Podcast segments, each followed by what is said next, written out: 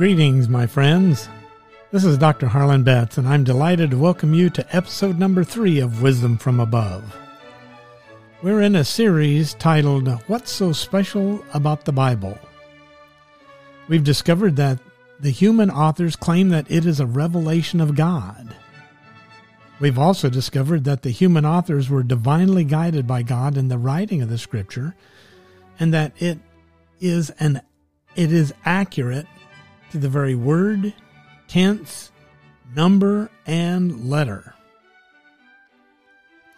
I know there are some skeptics out there. Some of you have legitimate reasons for your doubts. I would like to help you find the answers you are looking for. Some of you have had heartbreaking experiences that have caused you to lean away from God. I would love to bring some kind of comfort to you and point you to someone who genuinely cares for you. Some of you are thinking the human authors of Scripture are fallible, and you're right. Some of you are thinking the human authors of the Scripture are flawed, and you're right. So then you ask, how is it that flawed human authors could write the Scripture without flaws? How is it that fallible humans could write Scripture that is infallible? How could human authors write the Scripture without corrupting it? How could human authors write Scripture without including false ideas and incorrect statements? And those are excellent questions. Why didn't the human authors corrupt the writing of the scripture? The answer can be found in 2 Peter chapter 1 and verse 21. This passage tells us that these human authors, Peter calls them holy men of God, spoke as they were moved by the Holy Spirit. The human authors were moved or borne along or guided along by the Holy Spirit. I like to think of it as a person getting on an airplane. You can stand if you want to, you can sit if you want to. You can walk down the aisle, you can read, you can write, you can eat, you can uh, do whatever you choose to do. But you're still going to go wherever that plane goes. In a similar way, these human authors use their own vocabulary, their own experience and background, but they were moved along or borne along or guided by the Holy Spirit. And the Holy Spirit interceded and enabled these human authors to record God's Word without error the Holy Spirit enabled them to to to write God's word without omission or addition. Therefore, in a sense, we have um, you could call it a dual authorship of the scriptures, with the Holy Spirit serving as co-author with the human author. The Holy Spirit is working in them. The Holy Spirit is working through them so that they composed and recorded God's revelation without error, without omission, and without addition.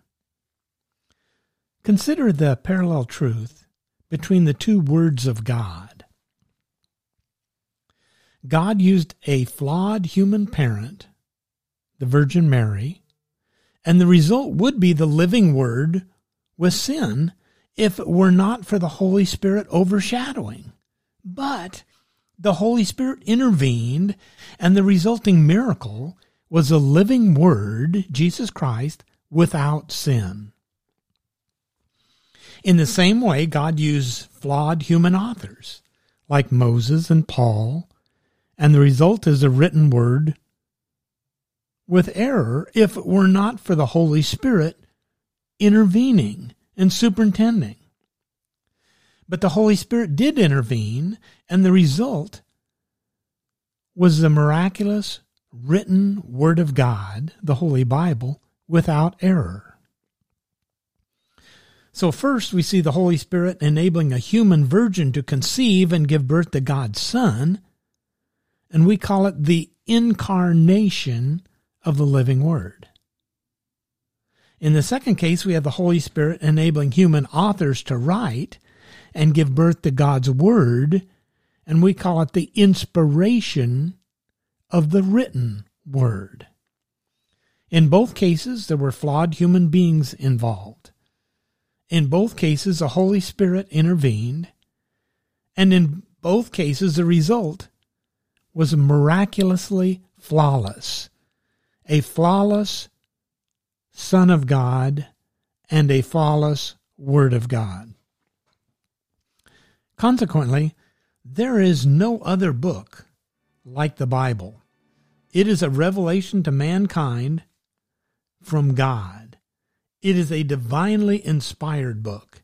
It is an inerrant book. There's no other book like it in all of the world. It is a unique book. Consider the amazing uniqueness and unity of the Bible.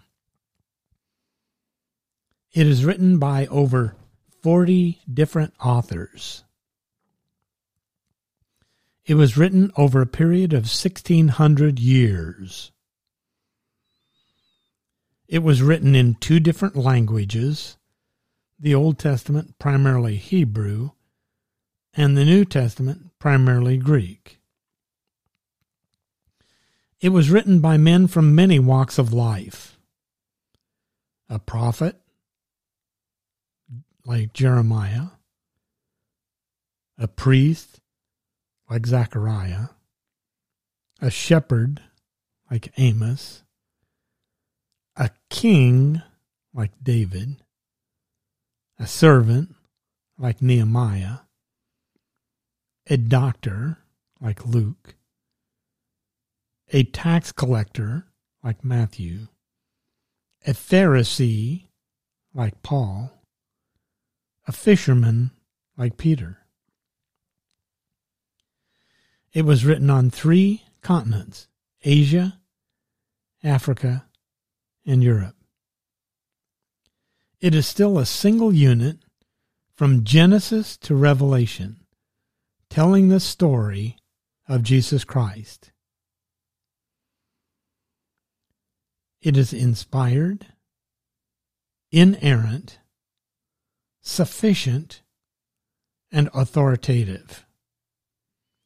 It is our final authority for what we believe and for how we behave. It is a revelation of absolute truth. You know, I think the Bible is often criticized the most by the by those who have read it the least. Most people do not reject the Bible because it contradicts itself, but because it contradicts them.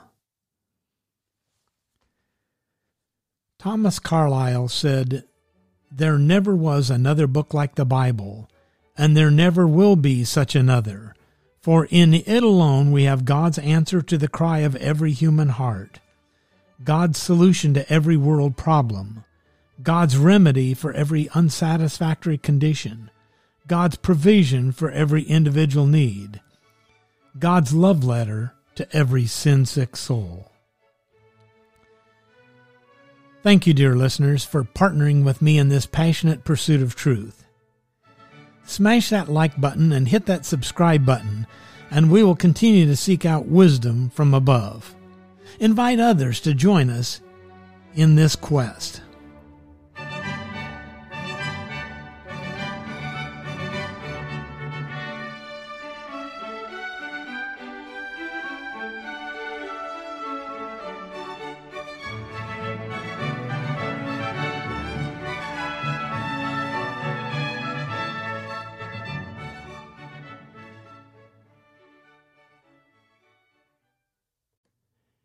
If you've enjoyed this podcast, please subscribe and leave a five star review and share with your friends and family. We are available on Apple Podcast, Spotify, and most other platforms. Additional apps can be added upon request. If you'd like to contact me, send an email to harlanbetz at icloud.com.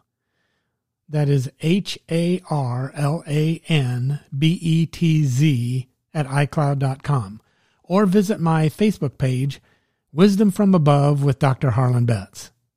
Thank you so much for your support.